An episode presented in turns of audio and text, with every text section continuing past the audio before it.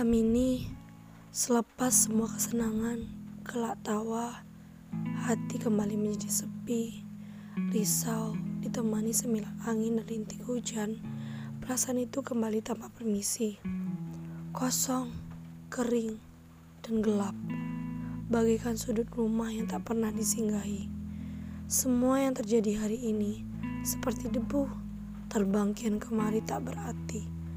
Perasaan itu hanya minggir sejenak sambil mengumpulkan amunisi agar semakin menyesak. Apa ini yang sering orang lain rasakan? Aku bertanya-tanya kenapa perasaan ini datang seperti tuan yang sudah tahu jalan pulang. Rumah yang dia tuju seakan terbuka. Rasa sepi, tak berguna, dan pasrah seakan menghantui. Tak kunjung hilang, namun semakin garang.